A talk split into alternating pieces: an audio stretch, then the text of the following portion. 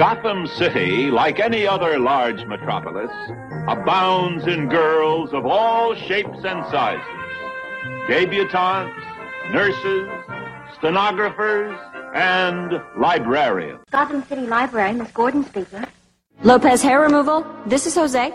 Holy transformation. One minute, plain Barbara Gordon, librarian and Commissioner Gordon's daughter. And the next minute, something new has been added. Batgirl, modeled after her idol, Batman. Holy apparition! No, Boy Wonder, I'm Batgirl. You are no longer alone, Caped Crusaders. It took me three years to track down the Jade Gato, and three more to figure out how to steal it. Funny, it only took me ten minutes to figure out how to snatch it back. No matter how you do it, crime doesn't pay girls.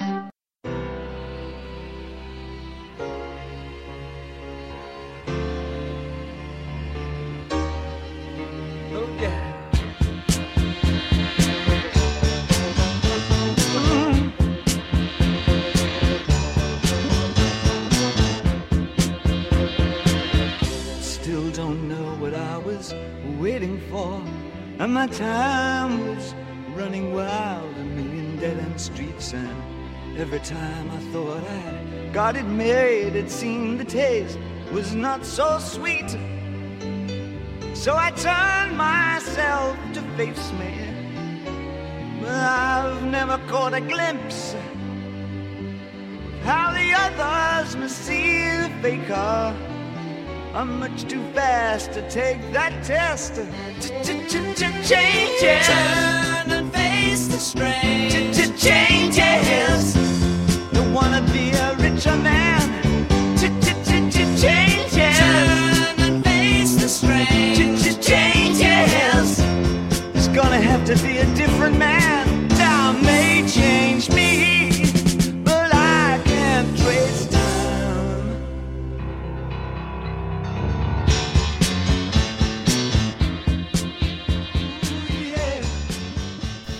Bonjour, je m'appelle Stella, and this is Batgirl to Oracle to Batgirl, the Barbara Gordon podcast, episode 23, part 1, ch ch ch changes for June MMXI.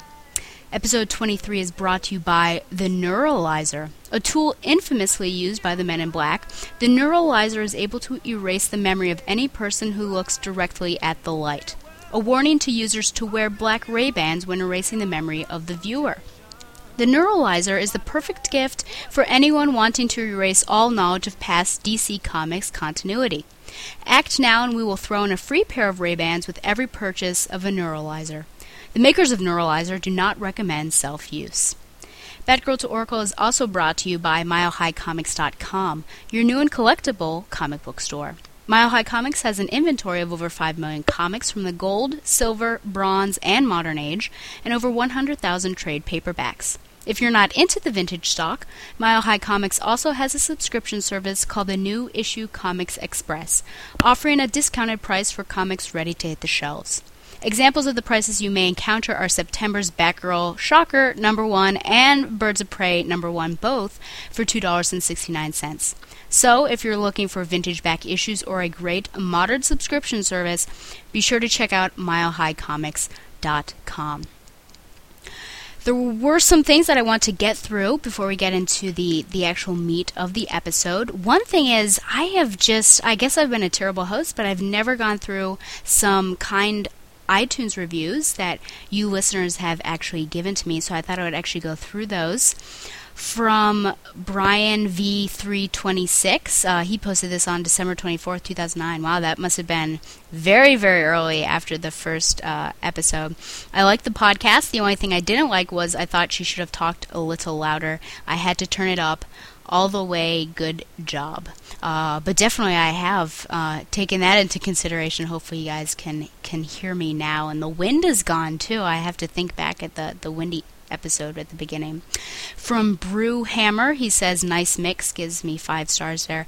Nicely done with light-hearted humor and detailed insight, and it's great to see both the old and new stuff being covered. Very cool. From TS Champ, Stella's love for the character of Batgirl comes through her podcast. She goes through all the versions of the character from the classic to the current version. The fun shines through this podcast. It is a must listen for all Batgirl fans. From Josh Bertoni, which we'll actually hear soon. This podcast has gotten off to a great start, not as rough as most podcasts are in their early episodes. Stella's lighthearted, quick humored, uh, to the point, and articulate. Her love and passion for Batgirl shines through the podcast. Then in 2010, we have from Logan Daniel. This podcast is fantastic. Stella is a great host and radio personality. With her witty charm, she balances entertainment and information very well. This podcast is well worth the listen. With an appropriate length, each episode will teach you more about Babs. Keep them coming, Stella. Great job. And finally, very recently, here at March 8th, uh, 2011, from Charles Niemeyer, this is a really fun podcast. Stella always seems to keep an upbeat attitude, which works well with the character she is talking about. Very well done. I don't miss an episode. So thank you so much for those six people that um, wrote iTunes comments, and I think there were 10 ratings overall. Um, yeah, so please go on iTunes and definitely write a review uh, if you want people to stay away, or hopefully not, but or if you want them to come and listen. And remember, there are two albums out there, so you want to go for the new album art uh, and and start reviewing there. We also had a couple comments, and it's really funny because the comments are all on the same issue. And I had discussed in the previous uh, Babs in the Tube segment that I thought it was strange. Well, I understood why they did it, I guess. I thought it was strange that, you know, the, polls there um, for Dick and Bruce to go down, they had their names on them. And, and I just thought, well, you know, what's really going to happen if they went down the wrong pole? And so, you know, people wrote in on this, and I did appreciate it. And I just thought it was very fun that more than one person wrote in on this particular issue. So, first from Cool B, greetings and salutations, Stella. Love the opening music. Manana, do do do do do. The Muppets are cool. I'm not sure, but I think Myrtle was knocked out, uh, but Babs wasn't because the gas was sprayed right in her face. Ah, yes, I remember that point. And or Babs, being a crime fighter, knew how to hold her breath once she heard the hiss of the gas being sprayed. As to the names on the bat poles, since Bruce and Dick get on as their secret identities, but emerge as Batman and Robin, obviously somewhere on the way down the change, it it seems to be an instantaneous change. So if they got on the wrong pole, they'd be in the other's costume. Kind of reminds me of the old filmation Ghostbusters cartoon. Keep up the great work and fly on, Babs Lover. Cool B. Then Michael Bailey comes on and says, I feel kind of silly sending this to you because it is going to sound nitpicky, but something you said on episode 21 caught my interest. You poked fun at the fact that the bat poles are named and wondered if it mattered if Bruce and Dick switched places. It kind of does. They go down the bat poles and change their clothes, which means one pole has Batman's outfit and one has Robin. So if Dick went down Bruce's pole man, this email is going off the rails pretty quickly, isn't it? Anyway, if Dick went down the one marked Batman, he would end up in Batman's outfit. So, yeah. Man, this certainly is an, uh, a popular subject. And then Zias, uh, the third that, that wrote in. Incidentally, I listened to the last but one podcast in the car last night. Not the interview show, the one before that. Regarding the bat poles with Batman and Robin labels, I always pictured that as the dynamic duo slid down their respective poles, robotic arms, with lifelike hands no less, think Wallace and Gromit for this, would undress and then redress Bruce and Dick as Batman and Robin. If they went down the wrong pole, chaos would ensue. Bruce would be Robin, Dick, Batman. That's why I always imagine the poles were labeled. All I have to say for that is cheese, Gromit, cheese! Well, thanks for all of you for writing in. I thought it was fun that multiple people wrote in on the the same subject. Okay, well, if you are like me, then you probably live under rocks due to your profession and you don't know anything about what is going on in the comics world until somebody comes online and crashes your world down, which happens to be one of my guests, actually. um, I, uh, I'm very pleased to present two people to come on and, and uh, discuss the latest happenings of the DCU as well as go through reviews. Donovan, the Booter Grant, and Josh Boots Bertoni. They both are on the Batman Universe podcast, Amazing Spider Classics, and Clone Saga Chronicles. So, welcome, gentlemen. Thank you very much for agreeing to come on. Thank you for having us. It's uh, I'm sorry to have caved in your whole worldview. yeah, it was indeed Donovan the one that asked me, "Did you hear?" And I said no, and then that night was just It was a crazy night, I remember. We're going to boot out the other podcasts. Indeed. Um, well, I guess we'll just hop right to it. You know, this don't call it a reboot that DC is doing. What are your what was your initial reaction, I guess, as to this? I'm sure you've said this multiple times to many other people, but for people who haven't heard your opinions, what was your initial reaction to this? You want to go first, Josh? Denial. that was my, that was my reaction. I thought that it was going to be, and part of me is still thinking that it might be, but because it's so widespread, it's I, I'm not sure anymore. That it was going to be like a temporary thing, like Flashpoint was going to do something crazy to the universe, like when House of M did to Marvel, and then we were going to get all new number ones. But then, like a month or two later, everything was going to go back to normal. The timeline would go back to normal, and it would just be like a Flashpoint publicity thing. Then I heard more and more news, and my denial got smaller and smaller and smaller. I'm still holding on to it, you know, like a security blanket, but you know, it's kind of like it's kind of like the security blanket that like you know kids have after you know. You know they're five or six years old. They still have that baby toy, and you can tell that it's falling apart. It really needs to be watched, you know. And mom and dad are going to throw it out, you know, when they're not looking. And that's how my denial is now. It's it's it's not holding up very well. something needs to be thrown away, is the analogy. Um, I, I, actually learned about it from um, as as you learned it from me. I learned it from John, John Wilson, who uh, who rolls with us on Amazing Spider-Man Classics. He texted me when I was at work, and the first thing he said was that DC was restarting every title at number one. And I was like, oh, even action and detective and comics like that. He's like, yeah. I'm like, oh man. And then he says, oh, but but there's more. And he just elaborated on the point that everything was starting over with new origins and new costumes. And I actually looked at my old text messages, and it, when I was texting him back, it was a specific response of, okay, and then I don't like this. And this is literally what I said. Then I'm growing madder by the minute just thinking about this. To finally, I think I had the biggest rage quit I've ever had as a fan where I was like, betrayed! Betrayed! This sucks! And I, I, I remember being very, very upset. Um, I don't think I've ever been as upset by, at DC as I ever have been then. And that night when we were all talking about it, I literally got so upset that I started throwing up and had to go to the hospital. But that was unrelated. Oh my god!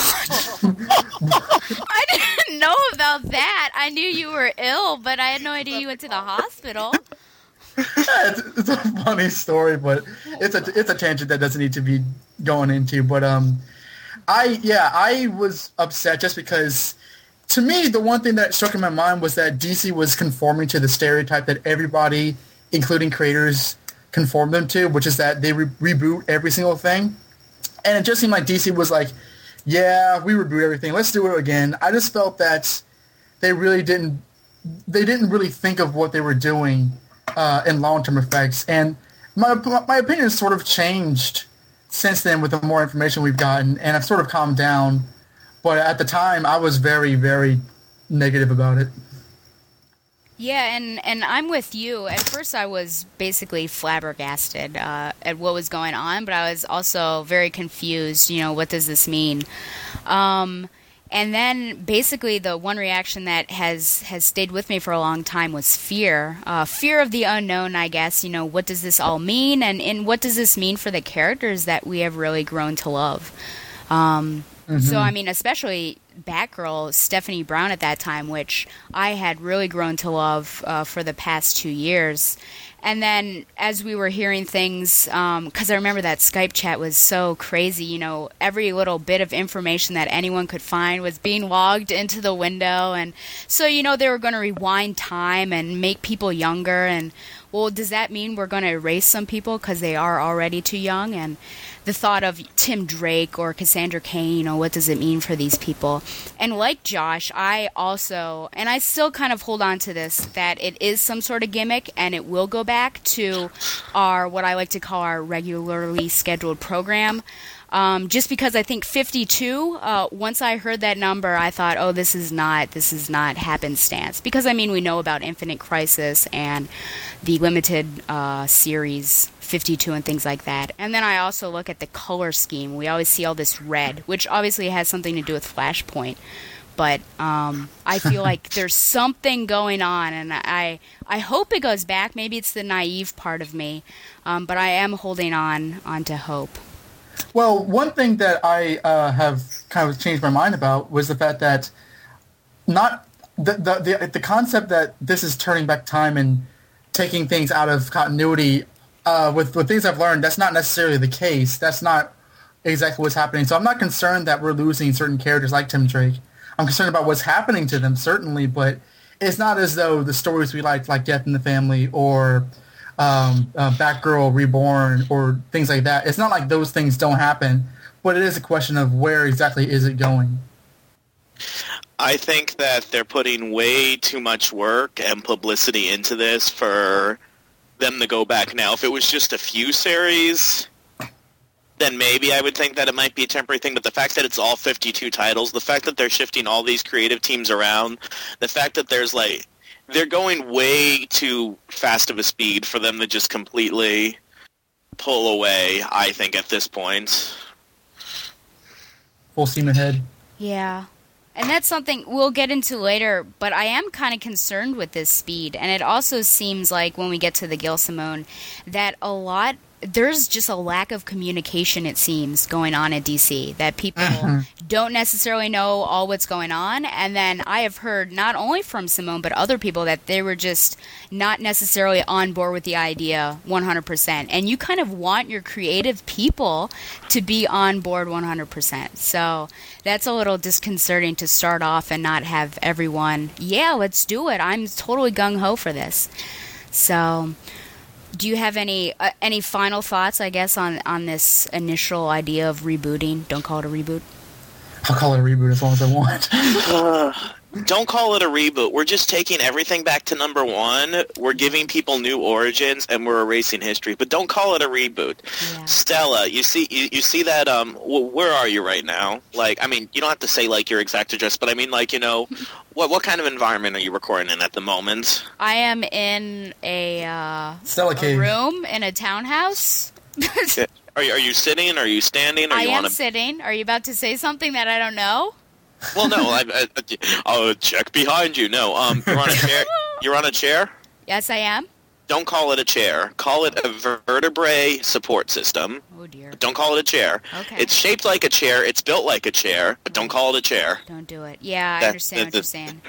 That, that, that, that's DC logic there. Yeah. And a few of the things I thought about. Number one is Geoff Johns is becoming, in my opinion, now uh, the Brian Michael Bendis of the Marvel, you know, of you know, oh, I guess of the DC universe. Mm. Um, which someone said, well, isn't he already? But it just seems like, I mean, he's the the main guy behind this, and then he's writing the bigger or the biggest titles of this this new list that we have. Um, did we not learn? My second thought: Did we not learn from what happened to Spider-Man with One More Day and everything else? You know, taking him back to a more relatable age, erasing the marriage. I mean, that's essentially what we're doing to Superman, which is well, that's just disturbing. And my third thought was, didn't we try this DC with Wonder Woman? And I didn't really think that Wonder Woman uh, was well received, and so we're actually we were dipping our toe in with that, but now we're actually going to do it completely and even re-revamp her. So, what do you think about? I mean, at least the Wonder Woman one, or or any of those thoughts? Do you have any? The Wonder Woman thing was interesting because the last couple of art uh, samples I saw, uh, just coming out, there were all a lot of artists, including the ones on the book, showing her in back in her original classic costume, and like shelving the new costume saying, okay, this era's over. Classic Wonder Woman is on its way. We are back to basics. And then now we, we know that that costume's here to stay. And I do not understand because a lot of the things we're we're learning is that this thing was planned at least a year's ahead of schedule. I actually saw uh, an interview today with um, it was with uh, Eddie Berganza and um, uh, who was the, the editor in chief of DC now? The name's escaping me. He, he used to work in Marvel uh, Bob Harras, that's him. He said that this was planned the second they got on on on uh, the second they were hired for the new positions. So we're talking about at least ten months, close to a year, at the very least. So I'm wondering why the tease if you're going to have Wonder Woman stay in the uh, the cowboy jeans and stuff. Yeah. I, Do you have any thoughts there, Josh? Uh, no, not not especially on that particular thought. Okay. Um, well, unless you have any last uh, things, I guess we'll move on to uh, our bat solicits, and then we'll specifically get into, you know, Babs back as Batgirl. Spoiler if no one knew that, but uh, since we are most interested in, in the, the new titles coming out for Batman, I just thought I'd run through them, not giving any um, of the little blurbs that they give because people can read those on their own. But Batman, Detective Comics, Batwing, Batman the Dark Knight, which I don't know. It's all the same. I don't know either. Batman and Robin, Batgirl, Batwoman, maybe it'll actually come out this time. Nightwing, Five years later. Birds of Prey, Red Hood, and the Outlaws. Do you have, I guess, do you have any things you really want to air, uh, you know, right now on any of those particular issues? And not really touching Batgirl, because we'll, we'll get to that. All right. um, things I'm looking forward to, and these are actually things that right out the gate I was pretty excited about. Um, Batman and Batman and Robin because a Scott Snyder, who has been who is the current writer of Detective Comics, is going on Batman, and Greg Capullo is doing art, which I ne- I've never heard of Greg Capullo until I started seeing the art for this new Batman title, and it looks really really good.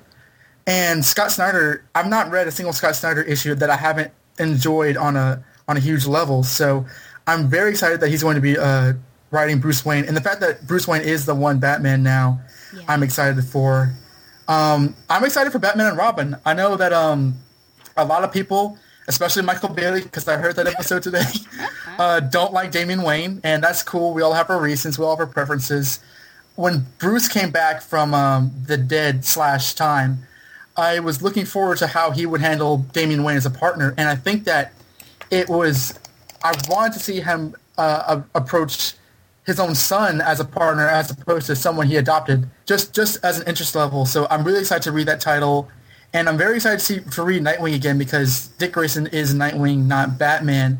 Not that I didn't enjoy him as Batman, but Dick Grayson and, and Nightwing are, are synonymous. So I'll be ex- excited to read his title again, as I think he should be, and I don't really mind the costume all that much. Okay, Josh, do you have any any comments? Yeah, let me uh, swallow this pizza pizza. I thought on Gosh, what type of pizza is it? Pizza, pizza. it's a reboot pizza. Oh dear. Every slice is your first slice. Oh wow. it's as if you're tasting pizza for the first time. Every single time.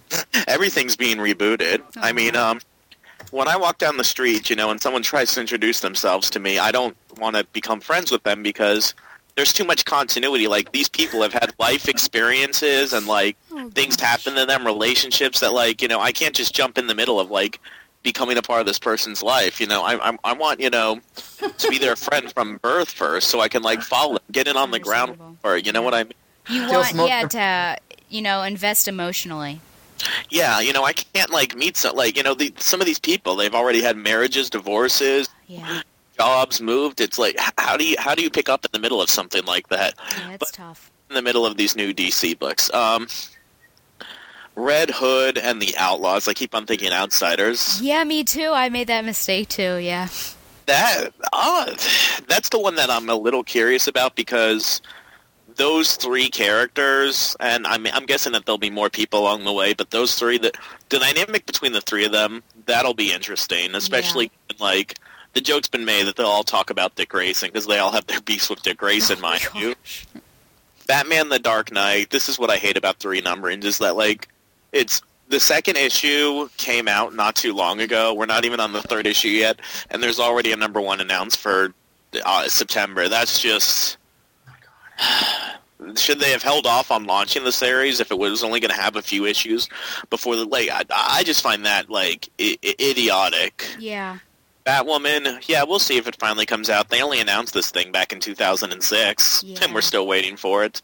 This last issue was delayed for the longest time, and would that have been a similar case? Like, if it actually came out in February when it was supposed to, would, or, would, and that was just one of the many delays, it was supposed to come out earlier, then would they have, like, it's just that that type of stuff frustrates me. Like I don't like having a series go one, two, three, four, five, one, two, three, four, five, six, seven, eight, nine, a hundred, and well, and the fact that Detective and Batman are getting renumbered, that's just sad. Yeah, that is unfortunate. And Action, which is was close to uh, a thousand. Oh, yeah, this Yeah. the America. Unless I'm wrong, the American comic book, superhero comic book with the highest numbering now is Amazing Spider-Man. Oh gosh. I could be wrong on that, but otherwise, in terms of these titles announced, like I'm a little mad on them, except for you know uh, Outlaws, which I'm curious about. Dick Grayson becoming Nightwing, like Donovan said, that was always inevitable because Dick Grayson is Nightwing. That's the identity he carved for himself. I didn't mind him as Batman, and I was okay with him being Batman for a while, but it had to end sometime, and hopefully this new Nightwing series is better than his costume. Oh gosh, yeah. we should talk about some of those. Yeah. Um, anything else on those? Not that immediately comes to mind. Okay, yeah. I was actually going to. Um, Oh, yeah. I- sorry, I, I actually was going to like. Uh, if we were going to get, get into, I know you were going, probably going to talk about the the ones yourself. We were getting into stuff I wasn't looking forward to. Just keeping it quick. Uh, Batgirl, Batwing, Batman, Dark Knights, and uh, I, did you say Teen Titans? Do you, are you counting that? I did not. Oh, because of Tim. I could add that. Yeah. Well, if, if you are, I'm that's going going to be a whole nother discussion if we bring that one on. Oh man, yeah. I just I just wanted to say those things are like getting the thumbs down for me, but I guess we'll have to wait and see. Oh dear. Well, I, um, I, I I did have one more point that I just remembered. Yeah, Batwing's getting his own title, but Tim Drake is not. Yeah. That's uh, Diversity? Insulting. I don't know. diversity, sure. Because I- I people have it- a lot of interest in Batwing. I don't even know who Batwing is, and no one does. So I, I don't know what to say. Um. you sounded pretty angry there. Well, yeah. I, well, it looks dumb. Let's look at this image. I wish people could look at it with us. But look at him. He looks like. Do you remember that one Justice League Unlimited episode where they had those four people? And but they had so many clones of those four people that when they died, they just brought out a new set. Do you know what I'm talking about? Are you talking about like the Ultimate? Yeah, the Ultimen. And do you remember that one that I don't Oh, remember what his name was? I think his name was, like Volt or something. Yeah, and he had that weird voice. That's basically what he looks like to me. Well, you know, actually, another Mike Bailey reference. He said that he looked like that one uh, uh, imaginative Batman from that old Frank Robbins issue, which I was driving and I, I I read that issue and I was like, he looks exactly like that, like this old '70s Shaft uh, Superfly kind of guy. But he's color modded because that guy was red and yellow, but this is like black and blue. But it, it looks equally as asinine. Can I say asinine? I, I yeah, I think that's fine. That means dumb. So, There you go. um, we're fine. There's no double. There's no, there's only one S, so it's okay. Yeah, there you go.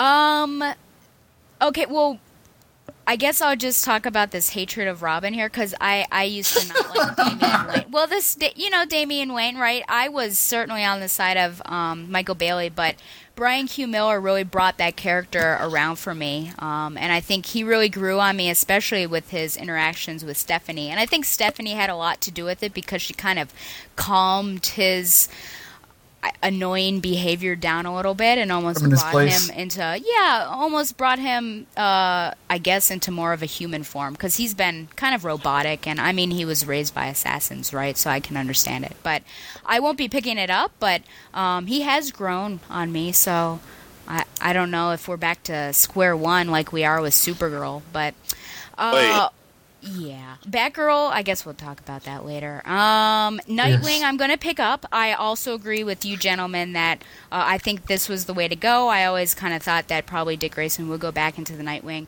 I just don't really like having two people be one character. You know, having two Captain Americas, that was a little too much. Mhm. And then having, you know, two. I think Bruce Wayne, he needs to be the Batman. So I am fine with this, and I'll probably be picking this up. Birds of Prey, which none of you touched upon. Um, well, I'm kind of yeah. I was actually pretty upset about this. Um, I mean, Birds of Prey. I guess we'll talk about you know the ones we're reading now.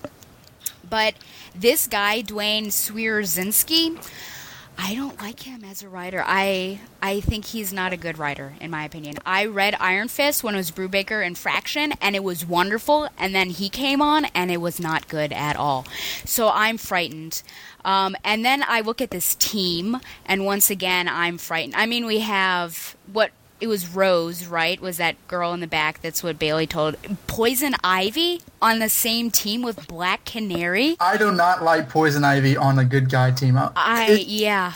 it to me see, see this is something that uh, Gotham City Sirens try to do every now and then but to me it kind of falls back on there was this one uh, very very relatively recent issue of Detective Comics that Paul Dini wrote where she tells Batman you know you can try to rehabilitate me all you want I'm a bad person and you know there's nothing that's going to change that and it's a personal thing that's how I see the character she's not this some she's not like this eco-friendly uh, person who just does bad things she is a villain so why she's working with a Justice League member like Black Canary, that kind of grinds my gears. Yeah. Do you have any comments on this, uh, Josh? Uh, again, it's you know it's Birds of Prey without Gail Simone, without Barbara, who is kind of the heart of the team. Although Yeah, you true. She she's going to be off doing other stuff, and Like walking. you know it. These boots were made for walking, oh, and Hold on. that's just Has anyone definitively said that Barbara's going to walk again? Maybe she's like in the wheelchair, swinging around. That would be worse. I'm I'm I'm I'm, I'm not being serious, obviously. yeah. well, she could be in a suit, but I guess we'll get to these ideas later. Yeah. I'm just thinking of the first. I know we're not talking about Batgirl yet, but like the first issue, what the title is. Is it going to be this boots, these boots for make of walking? Oh, is this going to be like what a pair of gams? Is it going to be like I don't know what the first issue is going to be, but it's going to be like I'm afraid it's going to be obnoxious. But yeah. Yeah, this Birds of I don't see this Birds of Prey series lastly. We have 52 new series. Let's see how many of them will last two years. Yeah. And, And Birds yeah. of Prey will make the two-year mark. And it's depressing because, I mean, just thinking about what Birds of Prey started out as, you know, from Chuck Dixon, and it was so wonderful. And then we get to this, and just looking at the cover and saying, "Oh my word, I don't, I don't like it at all." I mean, that's just kind of depressing. um, but you know, Donovan, you brought up a good point. Um, I guess obliquely about Gotham City Sirens. I wonder if that's their point is to mix Birds of Prey and Gotham City Sirens. oh Lord, I hope not. I Well, yeah. hmm. I mean, because well, I don't know who this person is with the Japanese uh, thing on her forehead. That's the one character. I'm not sure who that is. Is it Katana? I mean, I actually don't have. oh, that's right. front of me. Somebody did say Katana. I just hoped it wasn't Lady Shiva. I would have been very disturbed. That's Uh, but it just, I, I don't know about that team whatsoever. And then the final one, I agree with you, Josh, that, well, I won't pick it up, but um, that is the strangest team I have ever seen in my life. So, Red Hood and the Outlaws. But, um, yeah. It's uh it'll be an interesting year at DC, I guess, or September in the very least. It's going to be a, a year of sweating and frustration, nervousness and pensiveness. Yeah. Well, I guess we'll get to it. Everyone was waiting for it. Batgirl number one, written by Gail Simone, uh, art by Ardian Syaf, who finally has come on. No, never mind. He was uh, penciling Birds of Prey, but then Jesus uh, replaced him.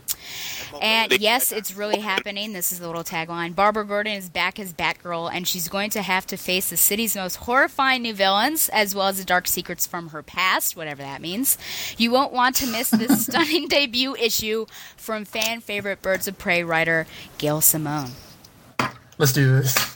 Okay, so I guess somebody should start off. Uh, that's not me, maybe. Oh, I don't oh, know. it's your show. You- Oh, do you think I should start off with this? whichever you prefer. Oh dear. Okay, well, I have mixed feelings. Um, frankly, when I think about it, I feel very uh, schizophrenic. I guess I'll start with the positive. Yay, Babs is Batgirl. Okay. Um, I mean, obviously, I'm a huge uh, Barbara Gordon fan. I love Batgirl Year One, so it's great to see her back uh, in the cowl. So that's my positive. I guess it should be really enthusiastic. I guess I can't really muster it. My negative, or negative, I'm sorry. My my negatives are kind of the uh, the following. Number one, what has happened to Steph, as well as uh, Cassandra, um, because I know that's that's a great concern as well. So that's one. Number two, how far back? And you were kind of joking about this, Donovan, about the GAMs and everything. But seriously, how far back are we taking her history? Mm. I know it's been said that everything has happened. She was Oracle. She was shot. Uh, that's what we can imply from that statement.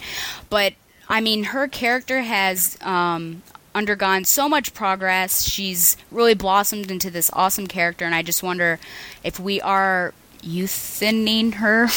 How far back are we uh, taking her her progress? And is this I don't know. And I guess the third thing is is Gail Simone. Um, having someone come on and her being a little tentative or weary about this scares me because that kind of tells me a little bit that is she, or I guess it, it, it begs the question, is she going to put her whole heart in there? I mean, obviously, we know that she loves the character, but there's something I think subconscious about not necessarily being 100% on board and then writing. I think that's going to show up. And Birds of Prey has really taken a dive for me. So that, oh, that yeah, so that has also, and we'll discuss that later because I wonder if she almost did that on purpose subconsciously. But, um, oh, I just I'm scared. I, you know, one hand I'm happy, but on the other hand, can we ignore all the history? So that's, I guess, the big thing. And then I'll, whichever one of you fine gentlemen would like to to comment on this. We'll save the best for last, and I'll go first. Um, here's okay. Here's my thing. Um, no pressure. I like Batgirl. I like Barbara as Batgirl. It she's she's fun, but I, I said this on uh, the Spider-Man crawl space message board. It's the same thing as Dick Grayson as Robin. I like Dick Grayson as Robin, but that's not to say that I want to see that 24-7. And it, it, it, it, sort, it sort of falls down to several things. necessity, relevance, um, reader attractiveness. I know a couple of these things, or at least one of them were, was on the interview Gail Simone had with uh, Jill Panzo- Pantozzi. Sorry about that. on the uh, uh, website, and I think Gail Simone loves Barbara Gordon to her core, so she's going to put her all in it. Uh, the last six months of Birds of Prey notwithstanding, because I, I really have hated that book. Um, but just, this really makes this is the one thing out of the out of all the titles that that just gets an emotional response for me because I find it so incredibly disingenuous. What Barbara Gordon I think in this day and age is not defined as being Batgirl. I think she's defined as Barbara Gordon. And whether that's Oracle or Batgirl or Batgirl to Oracle, uh, no pun intended, I think she's defined as this character who doesn't even need to hit somebody to make a strong impact in the, the world. She helps so many people and saves so many lives with her brain this is this is totally regardless of her physical ability to walk or not. She helps so many other people by using her brain, her guile, and her cunning. And now we're putting her in a silly yellow costume and high heels to fight crime. And and not only is it taking away like the inspirational aspect of the character that a lot of people with uh, a physical ability have come to love her for, but we're doing it so we can go back to the classic roots of the character. Who was defining the classic roots of the character? And I, it's it's very frustrating. On one hand, it's very frustrating because I am a Cassandra Cain fan, and the odds of her, the odds that we're seeing her are are, are close to nil. Um, it's frustrating as a Stephanie Brown fan because I am a Stephanie Brown fan. This this show, this uh, podcast of yours actually, not that I wasn't a fan of her character before, but it actually got me to pick up the book, and I am so digging it right now. Hey. but now they're basically like kicking her across the yard, and it's just like they just dropped everything so Barbara can meet Batgirl again, and I want somebody to tell me what is any positive aspect about that besides personal preference. What is so great about Barbara Gordon as Batgirl that we need to see it right this second? What and it doesn't have anything to do with seeing somebody as inexperienced or seeing somebody have a learning curve or seeing somebody go up against people because we can do you've done that before and done better stories with her as Oracle. This is not a very complex argument, but it's not a very fallible argument in the sense that you're basically going the clock forward back to where things were improved upon. So why are you taking those improvements and just throwing them away? I don't understand it. And it does get me upset that they're doing this because it just seems like they're just not really thinking through. And when you're in this day and age making these sort of decisions in comic books where so many decisions have been just insane to me, this should not have been a hard decision to reach, and they reached it, and I'm just, I'm, I'm ranting right now. So I'll just stop and say I don't like it. no, I, I think it's it's great though that it is eliciting such um, emotional response. Yeah, I think that that means that while other people may argue against it, that the comic world does mean something to some people, and it does certainly have impacts on people. So, uh, well, we saved the cherry for last. So, Josh, would you like to comment on this? you guys are bigging up this uh, rant. I mean, I hope I can pull through. First off, apologies to people who've uh, read my message board post or have heard uh, or are going to hear me on uh, the Batman Universe special about the reboot because I am going to be repeating some of the same talking points that I've said there. You know, because it's obviously it's my same opinion. So some of you who are going to hear me say this, you're hearing me say it for the second or third time. But for those of you who just listen to Batgirl to Oracle, this will be brand new. Yay! Yeah, unlike Barbara Gordon as Batgirl. Okay. that being said, there's a few points on this now. I don't have any problem with Barbara getting out of the wheelchair. I've never had a problem with her getting out of the wheelchair. And one thing that I'm tired of is when people will ask a fan, well, why does Barbara need to be Batgirl again? They will give a five-minute answer about why putting her in the wheelchair was stupid and why she needs to get out of the wheelchair. Great. But her being in and out of the wheelchair and her being Batgirl or not, those are two separate issues. It's like the fans think that the second that she gets her mobility back, the first thing she's going to do is put on those boots and go swinging through Gotham City skies. Which were made for. It's those are two things independent from each other, and I don't like. I mean, I appreciate the nerdy bird and where she's coming from. She's a Newsarama um, uh, columnist who she has some disabilities of her own, and you know she took to Barbara as a hero and you know and that's and that's really really great for her. And i'm not trying to be condescending when i say that. That's really great that you know she was able to get something like that out of barbara. But i do recognize that if everyone else has been healed there's nothing wrong with barbara being healed. Let her get out of the chair. Let her do an irish jig around you know the gotham city rooftops. You know let her let her become a ballet dancer you know whatever. She has legs. She can use them. That's not my issue let's talk about when Barbara gave up being Batgirl for a second. And people can tell me that that's irrelevant because there's been crises and stuff, but we have been following the same narrative in the back books, just with continuity tweaks. After Crisis on Infinite Earths, heck, during Crisis on Infinite Earths, she was telling Supergirl that she felt redundant among the other superheroes and she was thinking about quitting she didn't appear that much after Crisis, and then when she finally appeared for the last Batgirl story, and again, this isn't any slight against Batgirl, I'm just, you know, going with what the narrative was, she quit. She told her friend, I think her name was Marcy. I don't remember her name. You know, you remember her name, Don? I, you mean Mar- Marcy Kane? Or is that, is that, no, that's, that's a Marvel character. I don't remember. No, that was Peter Parker's alien college uh, graduates department. What? oh, so it wasn't her then. No, no, Marcy Kane did not come. I don't remember her name, but it was a blonde girl who was Barbara's best friend as a kid. She she shows up in a secret origin story in the last Batgirl story, but in any case, like she says that like she feels redundant among the other heroes. She's giving up the cow, and this is before the Ostranders. I think I'm saying their last name right. Had the idea yes. to make Oracle. Barbara actually says in the book, "I'd still like to help, but maybe I'll help behind the scenes without the other heroes knowing." So it actually sets up that like you know she's thinking of becoming like something like Oracle. So the idea wasn't out there. This wasn't something that was pulled out of somebody's ear. So she did quit being Batgirl before the Killing Joke happened, and I I hear people say, you know, the Joker took it away from her, stuff like that.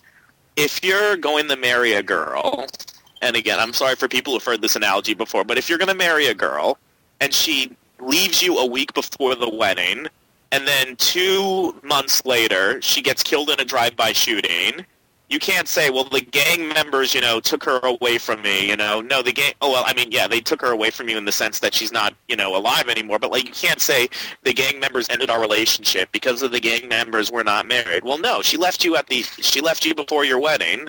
And if this girl magically gets revived, the first thing that she's going to do isn't going to be walk down the aisle with you. I mean, she quit being Batgirl. She quit being Batgirl for reasons. It's not like the last Batgirl story is as abrupt as some people like to make it. Barbara barely appeared in the '80s at all. In fact, like in fact, she barely even had any team ups with Batman. Truth be told, like most of her team ups were with Robin, and I'm not trying to downgrade her character or anything like that. I'm just saying, it's not like she was active as Batgirl every single night, and then all of a sudden she just stopped because of the Joker. You know, that's that's not the reality that happened. Since she's died, I mean, excuse me, since she died. Wow, no, not what happened. Freudian slip. Yay. since since she's you know quit being Batgirl and she got shot, she's done so much with her life, and at this point, she's been not Batgirl longer than she has been Batgirl. You know, but uh, she's done so much with her life. You know, she she became Oracle. She became a member of the Justice League, a member of the Justice League. That's pretty good right there. She's done so much, and then the mantle of Batgirl. That's gone through a lot of people. It had that brief stint with Huntress that lots of people forget about. You know, uh-huh. maybe it's forgettable. You know, Sandra Cain for a while, and now Stephanie. So the mantle of Batgirl's been through so much. Barbara's been through so much. If Barbara's going to become Batgirl again, after everything that's happened with everyone, She needs to be blackmailed. Well, I don't want to say blackmail, but there needs to be a reason. There needs to be a motivation. And if they just like have her say, "Well, I can walk again, so now I'm Batgirl," then there's no like. It's not like with Dick Grayson, where like he is Nightwing. Whereas a sense like Barbara is Batgirl, but there's been so many other people with the identity since then. Like Barbara, I, I almost like the idea of Barbara striking out on her own with her own new identity, the way that Dick Grayson did, or the way that Tim Drake is kind of trying to do now with Red Robin, even though Tim's like the third Red Robin. Supposed to like like why why is she being Batgirl as opposed to being you know I don't want to say Black Bat because that's Cassandra, but as opposed to being like you know Computer Chick or not that I'm seriously considering that as a name. I'm just throwing something out here. Why Batgirl? Because it's been so long. What's making her do? What's making her do this again? What's her motivation? And the reasons that she stopped. Why are those reasons now gone? Because again, it's been so long. To use another analogy, it would be like if Gwen Stacy showed up at Peter Parker's doorstep. Guess what? I'm alive. You know, would Peter and Gwen the very next second start dating again? Well, no, because they've both been through so much. It's, I mean, maybe they would if Marvel was that stupid, but like, Peter's like, you know, been married or not married for a while. It's, you know, your lives are in different directions from when you were that long ago. In fact, that's what happened in the original Clone Saga with the Gwen Stacy clone. what do you mean if, Donovan says in the Skype chat.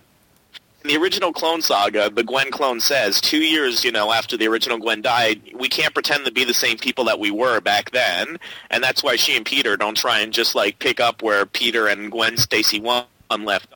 Aside from her being a clone, which she was still in denial about, like, their lives were in different directions, and Barbara's life has gone in a different direction since Batgirl, and the Batgirl mantle itself has gone in a different direction. It's...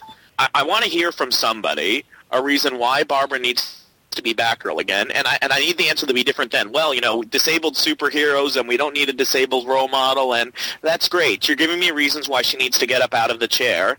You have me convinced about the chair. I want to be convinced about why, when she gets out of the chair, she's going to put the boots on, and I really hope that Gail Simone can convince me. Yeah, well, the only thing that she said, and I mean, I guess I can, I can say that it, it's it's a little long, but she said in her interview with with Jill, aka the Nerdy Bird, here is the key decider for me. It's the relaunch. That really moves all the goalposts, Jill. I could never really get behind taking the Babs that's been running the Batverse, toppling countries, helping herd the JLA, all those things. I could never see, even with the very heartfelt and passionate words of many people with disabilities who asked for it, putting that Babs back in the cape and cowl. I don't think I could ever have done that. The most persuasive argument to put Babs back in the boots has always been one that I would argue against vehemently for story reasons, but that was impossible to argue with ethically. And I have heard this question a million times. Why is it that virtually every single hero with a grievous injury or even a death gets to come back whole except Barbara Gordon? Why, why was Batman's back broken and he was barely in the chair long enough to keep the seat warm, and now it's never even mentioned? Arms and legs get ripped off and they grow back somehow. Graves don't stay filled. That's pretty true. But the one constant is that Barbara stays in that chair. Role model or not, that is problematic and uncomfortable, and the excuses to not cure her in a world of purple rays and magic and super science are often unconvincing or wholly metatextual. And the longer it goes on, the more it has stretched credibility. But here's the thing. But now everything has changed. If nearly everyone in the DCU, not just Batgirl, but almost everyone, is now at a much earlier stage in their career, then my main objection no longer applies because we are seeing Barbara at an earlier start, starting point. Well, my thing is that is that I think I said this on uh, TBU. I'm not. A lot of people are not interested in uh, watching a person tie their shoe, learn to tie their shoe for the first time if they spent the past ten years watching them run around in those same shoes. I think that it's just, and she says, I, I mean, I agree. In the world of comics, it's bull stuff to say that you know she can't be healed or she can't be cured of her paralysis. It doesn't make sense within the context of the universe.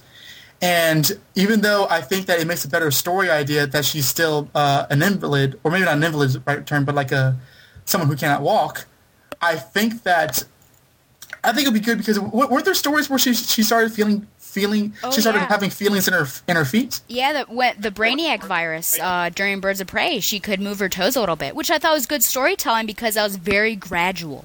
Yeah, yeah. If, if she, if if if they if they wanted to do this and they had her like gradually go through physical therapy and learn how to walk again, I think that would be wonderful. I I I, I would love. I would hate to see somebody try to argue against that because that means they're just like they're just cold hearted because it's it's realistic and like the more when when we can relate to stories and they can have a sense of of, of believability, then we, then they resonate with us more. When one issue she's Oracle and then ping poof she's Batgirl running around in an Adam Hughes cover, then it's just then we can't help but be insulted. oh, Yeah, I- oh, Stella, I'm sorry. What do you think about? Because this is this is your character, this is your girl. So I know you said you were feeling sort of schizophrenic. Like, Yeah. what do you think um, about her as Batgirl again? If you've not said, or if you if you had said, please say it again. yeah, my schizophrenic reaction is that I'm excited because obviously this is the character that I had, you know, known and loved. This is kind of my introduction was Batgirl, Babs being Batgirl. But there is so much you can't just look at it like that. Um, kind of in a filter and a void. There are too many things surrounding it to have me overjoyed for this development.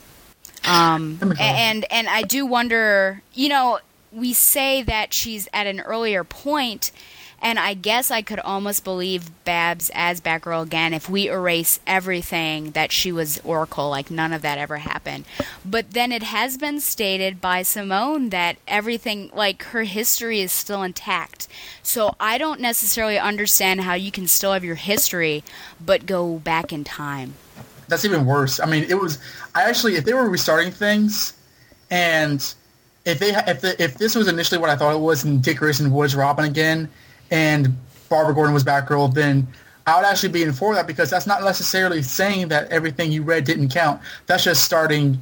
That's just sort of like starting with a, a clean slate. Yeah. and it's not necessarily erasing what what has come before. If this is in the same continuity and she's became being Batgirl again, then in a lot of people's opinions, that's worse because you're just you're just it, it you're, you're just playing with you know storytelling and it's it's not very well handled.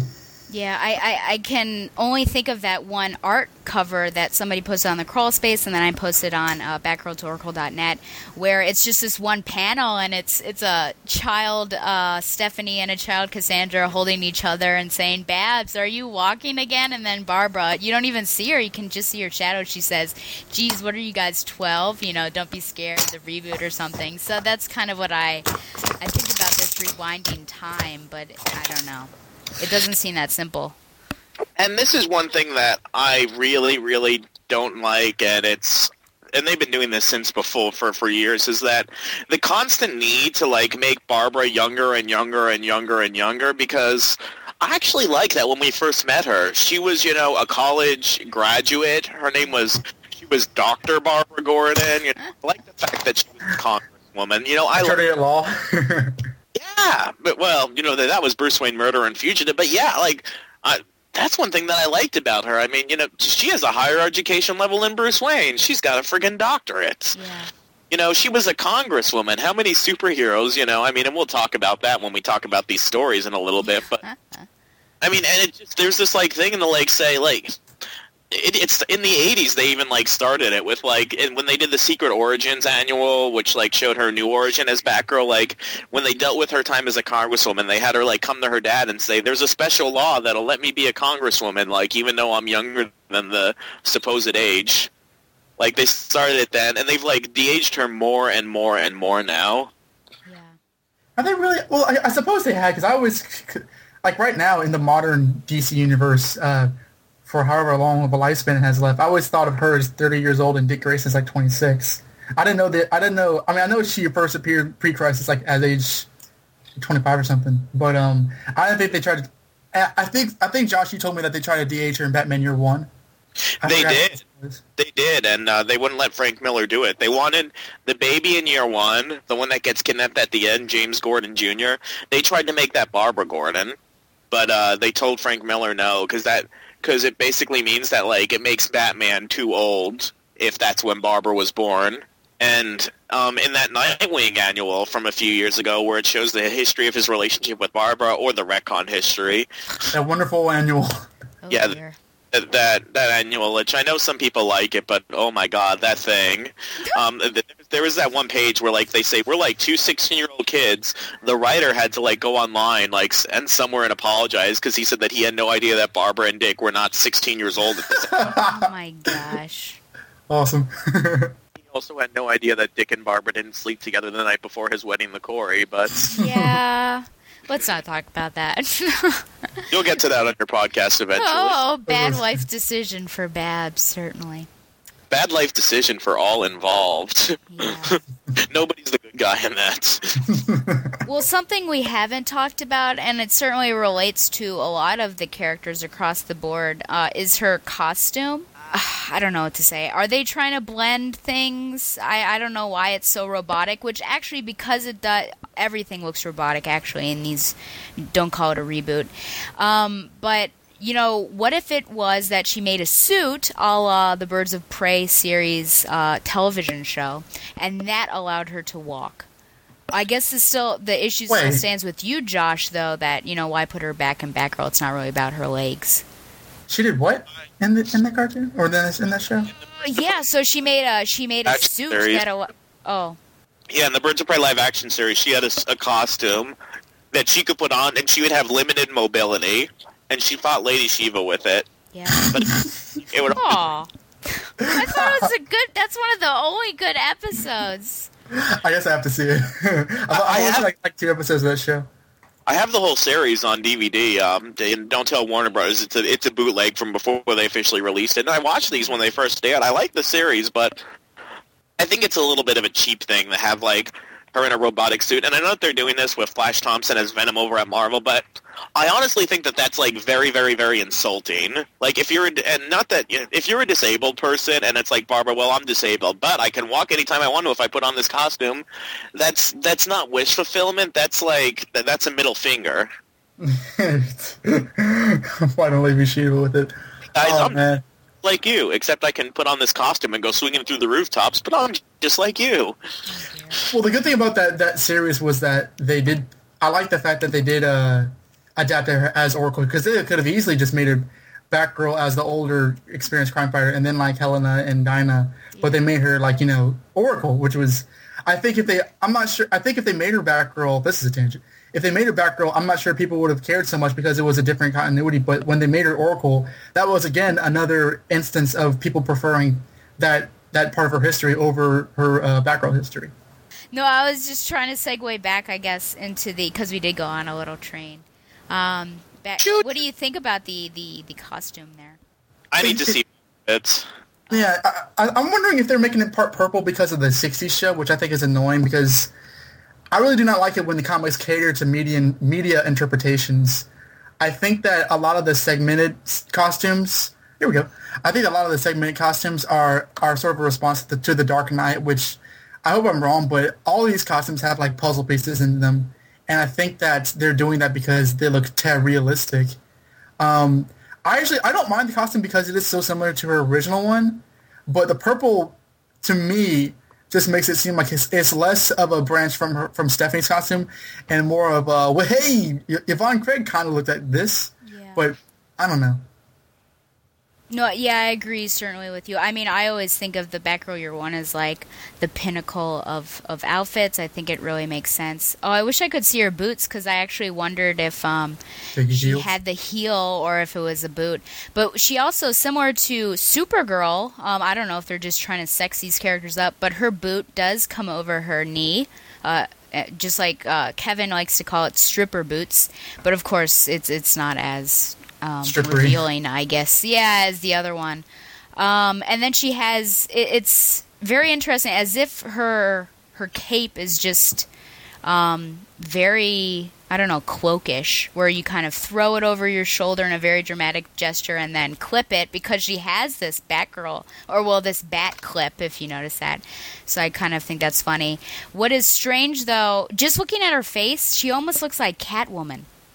Um, and she has normally the that uh, the chin part. It just looks like a football helmet to me. Oh, the you chin know? strap? Yeah, I guess they do always have that to to connect it. I just thought that maybe it stopped at the um, the cheekbone and then and dropped down, but perhaps they have always had. The um the cowl always had like they sort of just stopped at the jawline and the chin would be struck in uh the chin would be able to stick out. Yeah. Um yeah, that, that- dang, that, I, didn't, I didn't even notice that. Let me Um, protect my chin. Yeah. as though she was playing rugby. Well, another, you know, another thing I just thought of was that because uh, everyone's getting a title, is Barbara going to have another relationship with Supergirl? Because that was a big thing in pre-crisis, and Yeah. Supergirl already she just established a relationship with Stephanie Brown. So I wonder if she's going to look at her as saying, "Who are you?" or she's going to say, "Ah, my long lost friend Barbara. How how Yeah. are things?" Well, Supergirl, I don't know. I feel like that character has a really messed up history as well, and um, you know, you can hear Michael Michael Bailey rant about that. But it seems like they're pulling her back way back, and so I have no idea what type of relationship or with whom she's going to have. I, I thought you were jumping in there, Josh. Is that Um, no, I, I said I said a bit when you said uh, Supergirl's got a convoluted history. I said, yeah, a bit. Oh, a bit.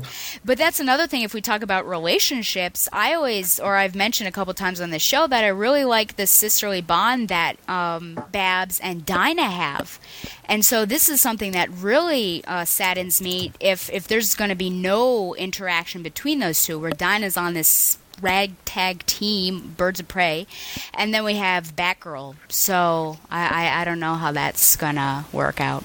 If Gail Simone's writing this, th- th- there'll probably be something. I mean, because that's one of her favorite characters, and I would almost say you can't have a Barbara Gordon series without Dinah showing up in one form or another at some point. Hopefully, it's not them fighting. And I, I know you like this line, Stella, but but I don't. Where like Dinah says, "Well, let's not make these team ups a regular." Yeah, you don't like the foreshadowing because you think it's laid on a little thick. That's Wink, wink, nudge, nudge. that, that that that's for eclipsing. for Eclipsing. Okay. Um, well, I got a little hint from a little bird that we should also talk about uh, Dick, Dick and Babs. Is that what that thing was? I mean, uh, certainly, yeah. Um, that that does you know excite me. That is one of the aspects. I guess I could have mentioned positive aspects that perhaps they could have some sort of normal relationship because a big thing that was getting in the way of them was the fact that she was just very uh, down on herself and. Um, I don't know. She was kind of depressed being in the chair and just thought, you know, you know, don't help me. It was just very angry times for her. She did get better, but I do wonder if their relationship is really going to progress now and is it going to be like Nightwing year 1 where we really saw them kind of out on the town and, and Oh no! what? oh gosh, and, and swinging, swinging together. I don't know. What do you guys think about this? Hit it, Josh. Oh, so, so, so, so, so- sorry the poop on Nightwing Year One. for you. No, actually, me and Don were talking about Nightwing Year One a few fun- a few months ago. Like, I like a lot of parts of it. I don't like how he like tries to make out with her, and then she says, "What about Kory?" And he's like, "Who?" Oh gosh, that's because well, I guess I should tell people that you are a big um, Koriand'r, aka Starfire fan. So just Um, yes and no. I mean, I'm I'm, I'm a fan of their relationship, but I'm like I coexist as like a Dick and Babs fan as well. But I don't think that the relationship should like, you know, Be written I, off. I don't.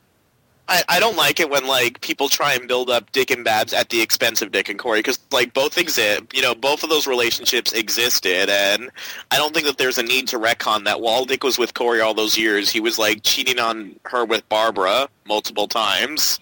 I was wondering if this is a chance for uh, Starfire and Barbara to actually interact because except for that one panel where like like Starfire thinks Barbara girls Barbara's like a Domino's girl or something like that. She um they've never Josh has pointed out to me that they've never actually ever Harley interacted and now that all these guys are starting over, I think that would actually be an interesting thing if there were to sort of be a love triangle. Because I, I actually have no I like the Dick and Babs um, relationship. I don't like it when it's taken to extremes like Josh says, but I also like the uh, Dick and Kory relationship because I watched a lot of uh, the Teen Titans cartoon. Oh yeah. And that, that was that was a lot uh, lot more cute and a lot less Right. hypersexual. Um, as their relationship stands now, Dick and Babs, there is no guarantee that just because she's going to be Batgirl, they are going to get back together. Yeah. Actually, it's just really weird because like he left her to go around the world, and then he like gives her the ring, and then it's like we'll be engaged again someday when I get back from going around the world. But then he like comes back, he flirts with Batwoman, and then he sleeps with Cheyenne, and then like they're like. It's really weird. Like they, they didn't address this because it's not like they like broke up. It was more like uh, I'm gonna find myself, and then she's like, I'll be here waiting for you. Well, um, he's back. he never found himself. Yeah, he, he he- he's he's still looking. He looked inside Cheyenne. He looked inside uh, that one girl. I think her name was Deborah. he looks. in, he look, uh, i- i- the girlfriend that he had in his own title before the reboots, and then he looked inside uh, Starfire during Judd Winick's run. He,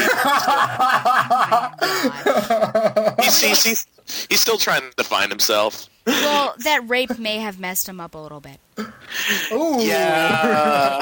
Ooh, I think I. I think it messed the comic up. Um, I wouldn't mind them back together, but I, I don't think that it's a guarantee. And like her not being able to walk, there was times where like she was really really at peace with it. Like she was. I mean, like I guess it's. I don't want to sound disingenuous because I'm not in a wheelchair, so I can't pretend to get into that mindset. But like, there was books where she was, you know, at peace with it, and then there was times where she would throw it in Dick's face, and Yeah. that would be used as a scapegoat for the relationship. But I think that in the end, there was more things keeping them apart. Um, I would not mind them getting back together. I like their relationship now, where they're kind of like exes with you know romantic tension because they have so much history. Yeah. I wouldn't say that just because both of them are going to be active and both of them are going to have their titles that like That's a it mean it, it means that something's going to happen. Yeah, I do remember. Um, it was very interesting in Detective Comics when it first started, or was it Batman? Uh, when he was on the case, and then Helena was there, and then they had to kiss to do something, and then Babs comes rolling out, and there's this very awkward moment between her and Helena. I did think that was that was kind of fun. Oh yeah. Well, you know, Um, they're yeah. um sorry, they're they're like they're they're saying that they're going to bring in so many new readers with this this uh Yeah. reboot relaunch reboot. I'm wondering if they're going to try to write it a little more soap opera esque to bring in the tweens. And if they were to do that, if Barbara were if Barbara is going to react as though, oh my god, I can walk, and she's oh yes, uh, if Barbara can walk and is sort of for the first five or so issues really getting used to it again, then I would be invested in that. And if that affects how she is as a crime fighter and how, she, how it affects her relationship with Dick, and if that if and uh, Dinah and Helena and uh, Zinda, and um, maybe that will like I don't know if if if this thing is like if taken to big ramifications, then it'll be interesting. But um, and it would, would like lead to romantic tension between her and Starfire, and I don't know, or, or her. Oh and, my, her and Dick that and was- that- Her and Dick and Starfire, I meant to say. Oh, oh dear. Well- Um, Oh, I think Dick and Starfire are in the past, and like, and, and as a shipper of them, I'm okay with them being in the past because that's a time period that's over. I just don't like it when like you go back in time and reveal like, oh well, he was thinking about Barbara during their wedding, and he was thinking about Barbara during their first kiss, like stuff like that. Well, how upset you? You know, we're talking about this new reader business, and now I wish I knew where that quote was. Uh, Everywhere. the relaunch is a much bigger thing than even has been shown so far. This is the biggest seismic this is the biggest seismic reconfiguration of what we do since the advent of the direct market. We are going to be putting books in front of as many new faces as possible, showing them issue number 758 of a comic, which is part 3 of a 7-part crossover is going to baffle and annoy a lot of people. I believe that's why graphic novels are the growth market of the industry. A newbie can read and enjoy them. So two things that kind of stick out uh, to me. I, I've this will be like Josh. This will be the third time that I'm saying it. Sometimes I think it's good to hop into the middle of something. Maybe not necessarily um, a particular story or arc within a uh, a comic book, but maybe an actual event. Because I hopped in Infinite Crisis, and boy, you are thrown a lot of characters. and because I didn't know a lot of those characters, I had to go and research who they were. And because of that, I felt more devoted to the comic. I really got into it. I was really involved because I made that effort. So sometimes I think that hopping in, while you may be confused, if you like it, if you take the time to look at it, I think that some people will actually make the effort, uh, go back and collect the beginning of it, and then continue on with that character. The second thing, something that concerns me, if this really is a big thing, let's get new readers in, are they just going to start off Batgirl like Batwing, where we know absolutely like just starting off it's it's the first day of her life or it's just the next day we don't see any sort of development from the past? As if you were really um, some sort of virgin to the comic book world you go in you have this Batgirl and everyone can launch it which is kind of scary if I think about it but I mean what do you think is this going to be like I think it's unrealistic for like to have this mentality that fans can only jump in at number ones because you can only have so many number ones. You know, what's going to happen when you get up to issue eight again or something? You know, fans have to be able to jump in everywhere. I mean, you know, people have been watching soap operas for years, and I'm sure all those people didn't start watching on the first episode. And I don't know if Stella's going to keep it in or not, but I made a joke at the beginning of the show that, like, you know, when you become friends with someone, you know, you have to catch up on their life and some of their experiences. It's you can't always start from the beginning, and this need to think that like all fans have to start from the beginning the whole time. These are characters that have had like 70 plus years of history, and even if you reset it now in five years, then they're going to have five years of history history. Are you going to reset it again then too? It's you need to figure out a different way to do it so that you're not constantly doing it. It just doesn't work. Another thing is that like there's this idea that they need to change the characters and origins so so new readers can feel like they're in on something big and special. In my opinion, if you change a little, it depends on what you change because if you bring in new readers who want to read Batman, Spider-Man, or Green Lantern, I don't think they're changing Green Lantern at all. But like, okay, Batman and Superman, if you bring in new readers and change the like like a little bit or tinker with it, they're going to be even more lost because there's be there's so much history that they'll have to they'll they'll want to refer to because they want to learn more, and it'll be completely different than what they're being told. So it's like, wait, what? I thought this character was this. I thought Batman's parents were shot, not stabbed in the head or anything. I, I don't know, but like it's it, I think I think the idea that they needed that they're catering to these new readers is is it's it's it's it's as good as the intentions are, it's misinformed because they're thinking too much of what new readers would be as readers and not just people who don't read comics. They're thinking too much of like like themselves, like when they were new readers, and not just people who are getting into comics as a whole, and not just specifically DC comics. There's a lot of stuff that they, I think they're overlooking. Yeah, and and at least Babs is lucky in that she doesn't have a movie because I wonder how much you're going to change a Batman's backstory when people think they know Batman at least from the Batman movies.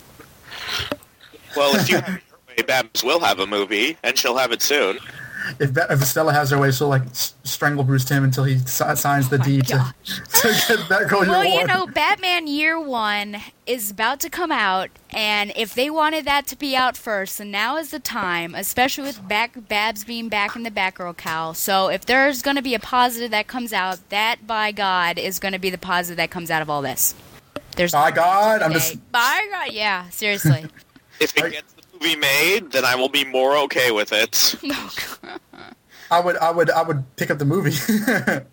there was one other thing. Oh, what do you think? I guess it should be the last thing on this uh, on this discussion, and then if we want to talk about the Nerdy Bird uh, interview, we can. Um, what do you think? This is just going to be conjecture. Is is going to happen to the characters that we've seen? So Cassandra has kind of built the, uh, a small identity for herself right now.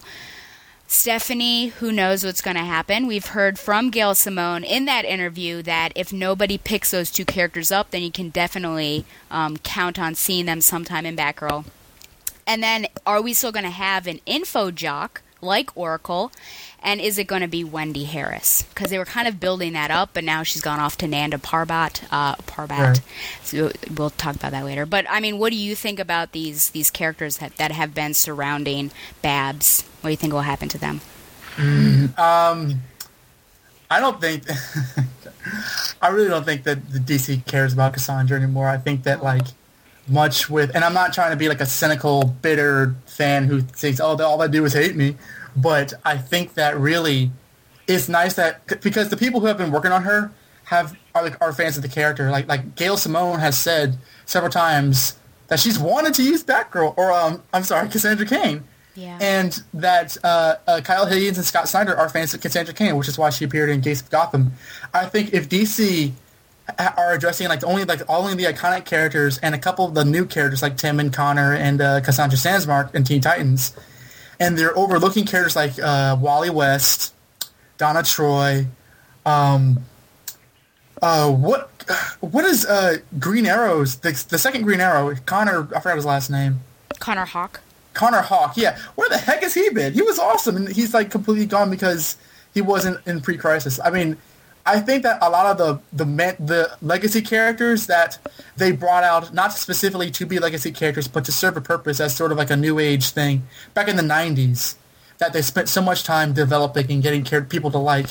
When the, this new when these new guys came on, like DiDio and Johns, I legitimately think that as much as they wanted new people to read comics, as much as they wanted to bring their old characters back, to have people know the iconic versions, not not in any sort of like uh, uh, disingenuous or it is disingenuous, but not in any sort of like vitriolic hatred of the characters, but they just do not care about characters like Stephanie or Cassandra, so they're just going to like throw them by the wayside. I think if Gail Simone can possibly use them, it's great, and I think that as much as the problem as I had with Gail Simone's writing the past half year, I think she could write a heck of a story with Cassandra and Stephanie and Barbara.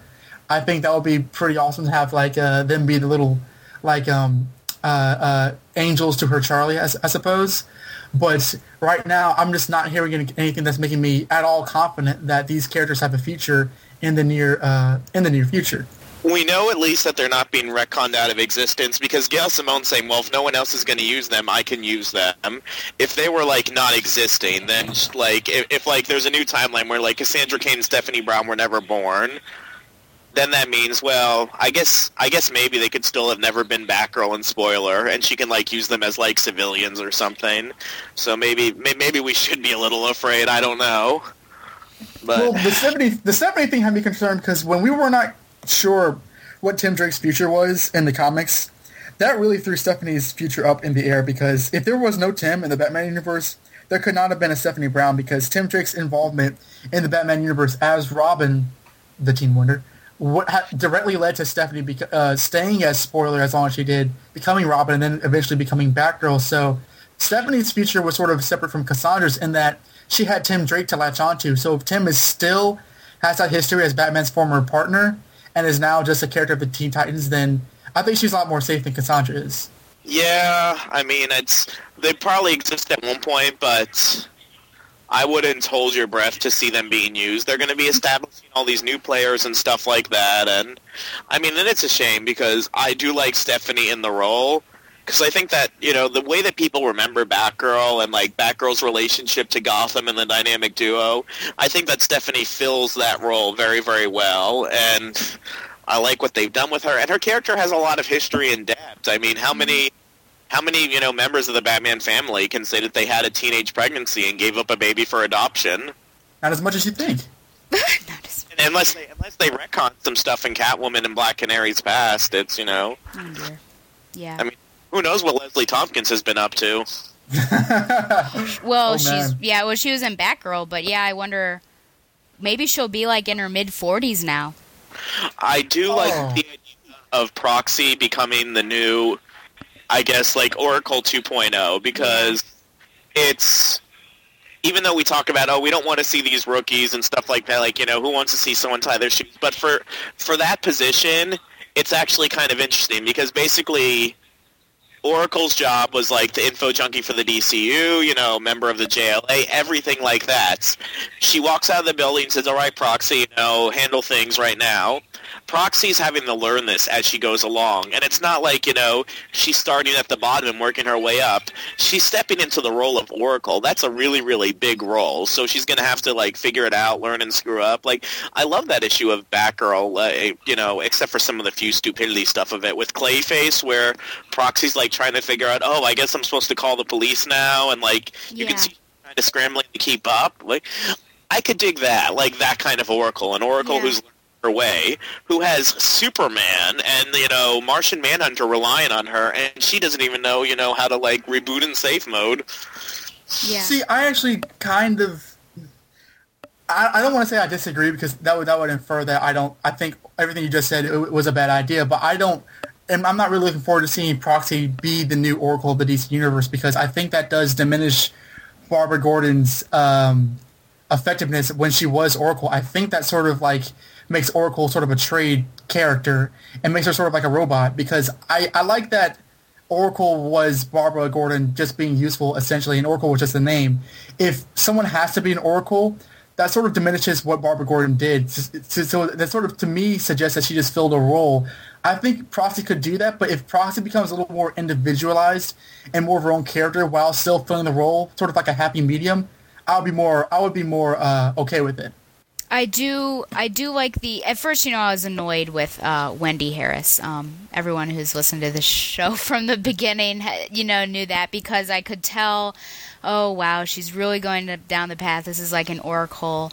But I think if someone is going to be Oracle, um, I think it, it makes sense to have someone that's already been training in that role rather than let's pick someone exceptionally random. Let's put Misfit as the info jockey she's going to be Oracle. I mean, I would probably bust a cap. I would not be happy. Misfit, I'm well, you know, I will cut you, kind of that thing coming back.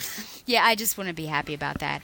Um, and and I do agree with Josh that it's nice to see people stumble. I mean, we saw that with Stephanie. Not everyone is Amazonian and perfect with everything they do, you know, which is why I really love the Batgirl character because, and this is you know what Barbara started.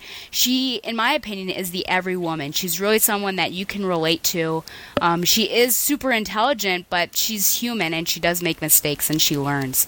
So I'm absolutely hoping that that is a characteristic that remains with this Batgirl. Uh, don't call it a reboot.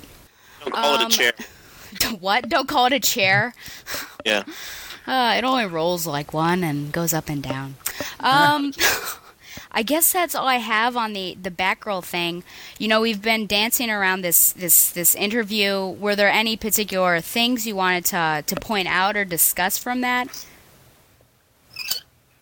Um, there, The nerdy Bird interview. Yeah. Yes. With Gail Simone. I think Gail Simone tries to sell us on Batgirl in a very, very, you know, uh, um, not disingenuous way. What's the opposite of disingenuous?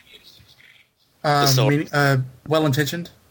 Yeah, in a very, very well-intentioned way. She's not phony about it, like you know people are in these other press interviews, where it's you know it's all about the hype and oh this is going to be the biggest event ever and nothing's ever going to be the same.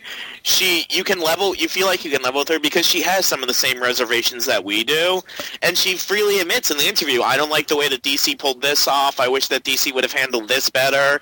Yeah, I wasn't that keen on the idea when they came with me, but we thought about it and we're going to do it this way, and now I'm like, I think I'm behind it now, and I think you're going to like it. It's it it makes you feel more comfortable about the series, and I, I wish I had more faith in Gail Simone, but after Death of Oracle, I don't. But Yeah, it's here's- it, here's the she earned a lot of respect from me in this interview. It, it, it was very very real. I, I just I just pulled th- this one part uh, where she does say, uh, "quote Barbara Barbara's been in my heart since I was a kid.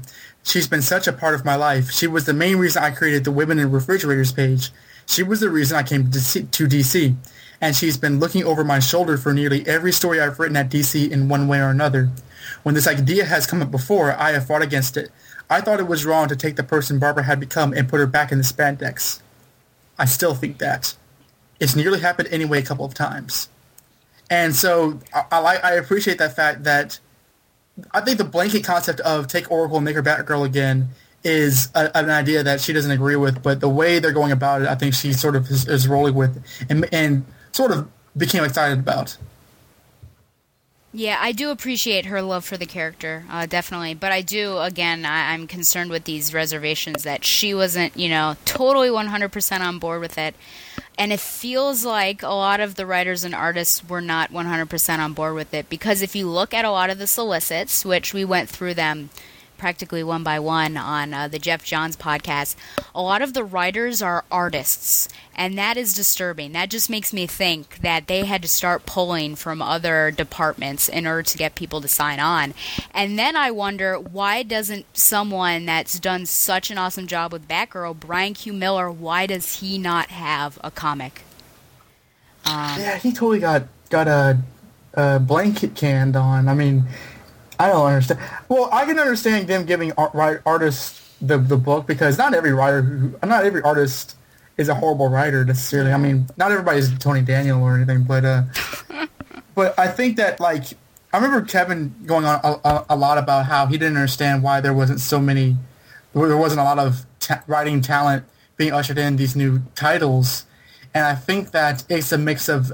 I mean, you don't you don't want to go back to the to like the '90s era. I think if they if they had all the Bat books written by Chuck Dixon and, and Doug Moench and um, Alan Grant. It would be awesome for me, but it will overall be a bad idea just because it's too familiar and it is too like it is too indulgent. I think that when when they have new writers on new characters, I think because you, you can't. You, it's not like it's not like these these writers have never heard of these characters before initially, but at the same time, there are certainly some of these decisions that are just making us want to yank our eyeballs out, like the Teen Titans stuff. yeah. Well, it's I talked about this on the Batman universe also. It's when you're going to have these artists take over as writers, so which and and granted, I'm not in the DC offices. I don't know anything about you know I don't know these artists like if they have experience writing, if they're like super good at it, and you know maybe they are, but like my instinct based on what I know about the situation is you're having people who've never written these characters before. You're having people whose medium is art and not writing switch to writing, which is a cool experiment to do for a fill-in issue. But when you're starting a bunch of series over at number ones that everyone's eyes are on, it's a very, very tricky thing, and it's a very, very bad time to be experimenting like that. Yeah, I think I think um, at every artist they looked at, they said, "Show me your English degree." And then said, "Okay, now you can go on," because otherwise, it's it's way too risky. Yeah. When a baby is learning the walk, they don't say, "Okay, now run a 5K." Yeah. Unless exactly. you're the baby in Twilight, which can do somersaults at the age of two. oh my gosh. I'm sorry. Uh... I've only I've only seen Eclipse, and um, I will say I was highly entertained by it. Oh, see. I did not. There was a somersaulting baby in Twilight. That sounds like uh, We'll see if we see it or not. It's in the fourth book. So whether or not it's in the, I guess it would have to be the fifth movie, depending on where they cut it. There, there's Team Edward and there's Team Jacob. Does the somersaulting baby have a team? Because I would join that team. I don't know. You know, I don't know. You would join that team? Are you being serious? Oh, yeah, you know, I'm the team with the vampire, the werewolf, or the baby that does somersaults. But the baby is part werewolf, part vampire. All action. So, anyway, okay, I guess we should. I don't know. I thought you were gonna like follow up with that. It's okay. I'm okay with that. Werewolf and vampire. Oh gosh, let's not even go into I, Twilight. I, I, I, do have one uh, point. If if we're not, if we're done talking about the interview, I have one last point about okay. the reboot. But if we're not done with the interview, we can continue with that. Oh, I think I'm done. Are you done, Josh? Oh, I don't think we'll ever truly be done because there's so much true. going on. But yeah, I think that we've uh, I think that we've given the podcasting listening audience of Batgirl to Oracle a taste of uh, our thoughts. Yeah. Our okay, hate. Yeah. So, what is your thought then, Don?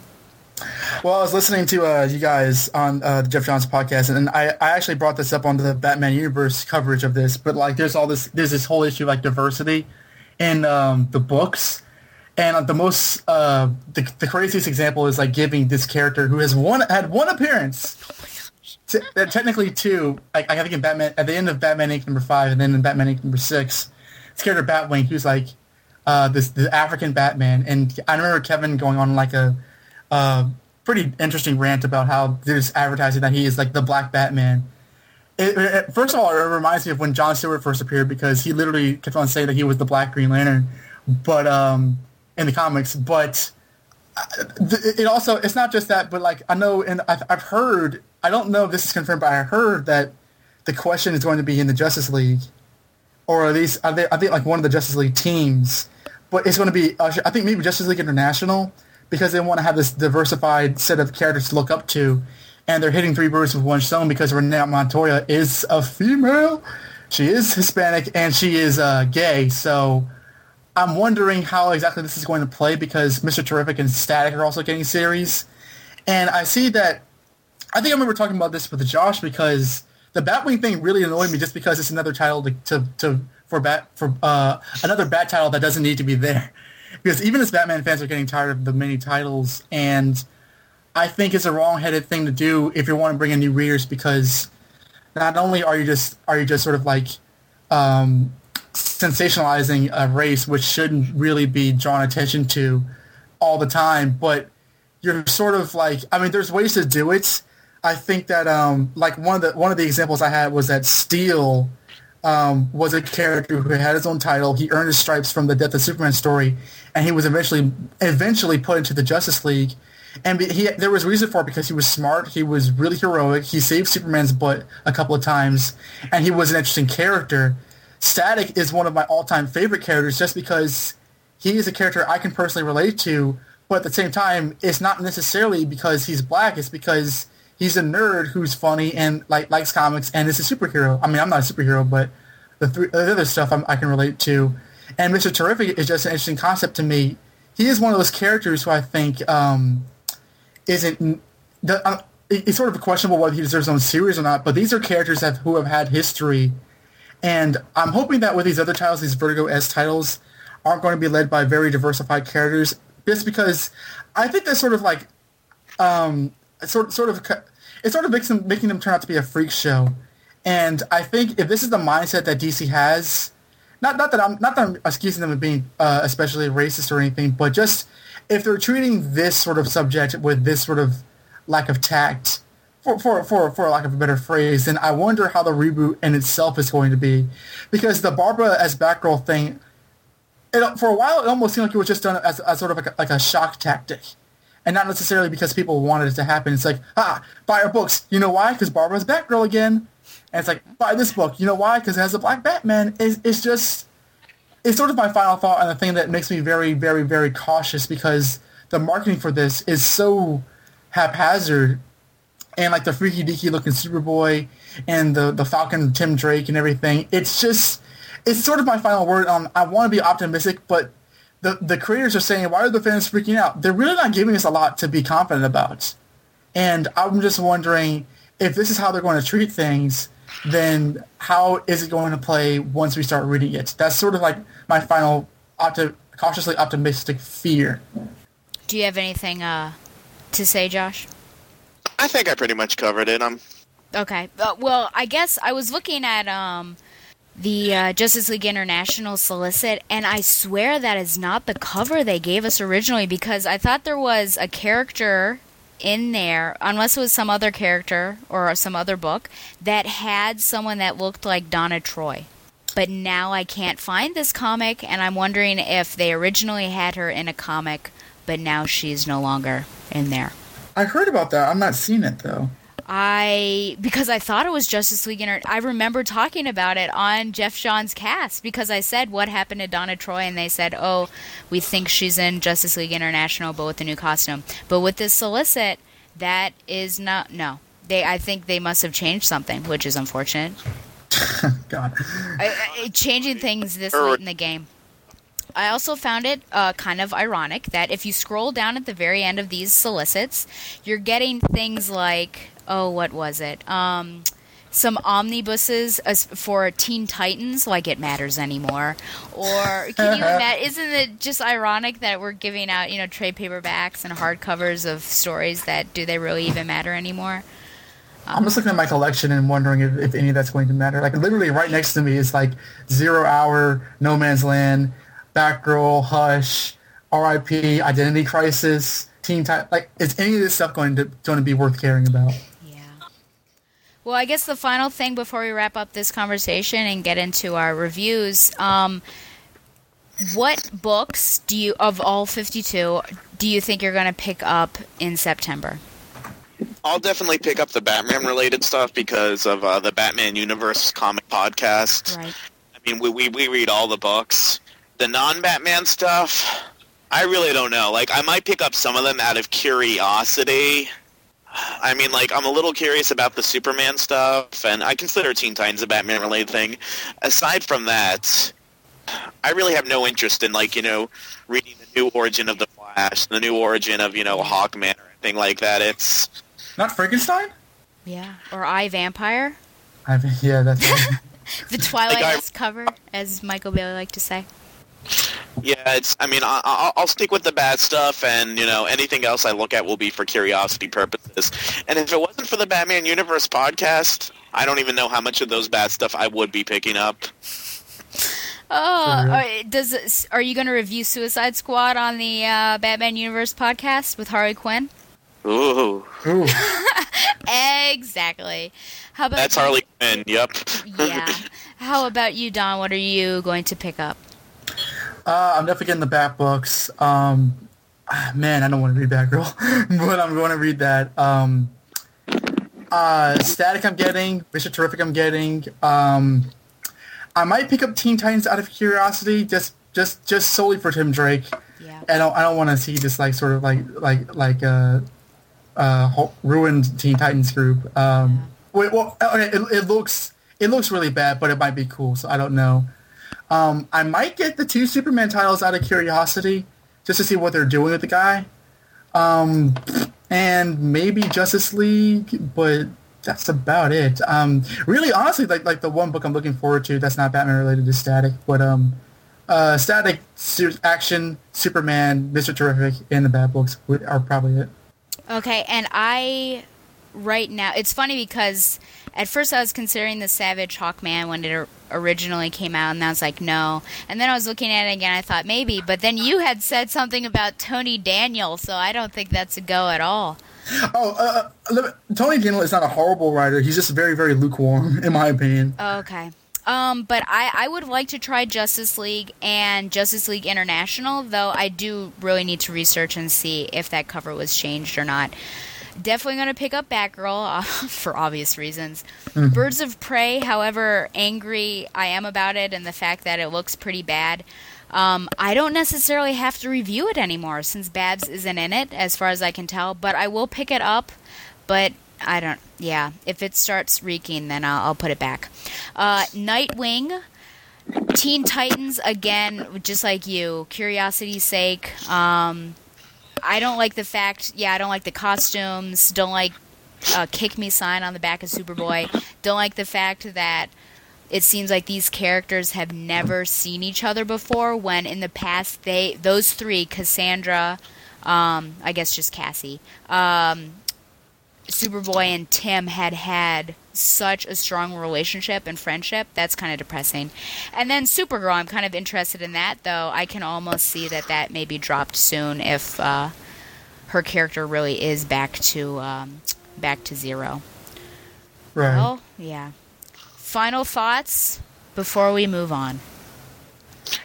I think that uh, your podcast, if a new listener stumbles upon it, Oh my gosh. they might, you know, it might be hard for them to think, well, this podcast seems interesting, but oh, yeah, they're up to episode, I mean, what episode are you up to now? 20, This 22, 23. 23. Yeah. Yeah, you're you're up to episode 23. I don't know, you know, I want to get it on the ground floor, so I think that you should totally, you know, do a new number one. Oh no.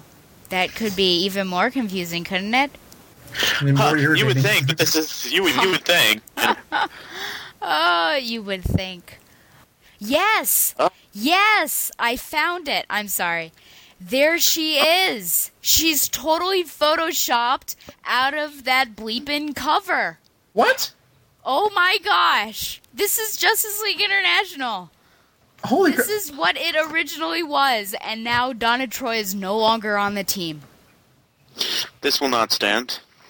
No, that's Oh, I did see this. that is really what are they doing?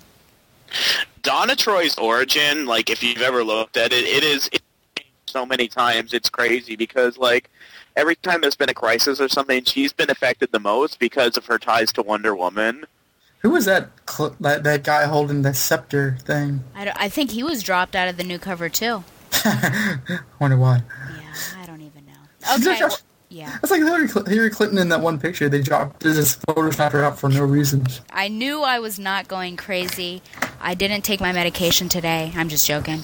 Um, well, for the first time in Batgirl to Oracle history, I'm actually going to split an episode into two pieces. So this will be the end here of our talk on the DC New, and then the next episode will be comprised of the reviews. Just a note I found out really right after we had recorded this that Dan Jurgens actually in an interview said that that image that was on Justice League International was neither Donna Troy nor Wonder Woman. So of course, even though I had that brief freak out there, I guess it doesn't really matter. But does anything really matter now in the DC universe? Hmm. Anyways, thanks again for listening and for writing in and letting me know that it does indeed matter if Batman and Robin went down the incorrect pole. Remember that you can reach me at batgirltooracle at gmail.com. Until next time, which will most likely be pretty soon, fly on, Babs lovers. Just plain Barbara Gordon, masquerading for a lark as she rides into the night on her special Batgirl cycle. Who knows? Is the dynamic duo destined to become the triumphant trio? Only time will tell us more about this dazzling daredoll. Ah, I love a happy ending, don't you?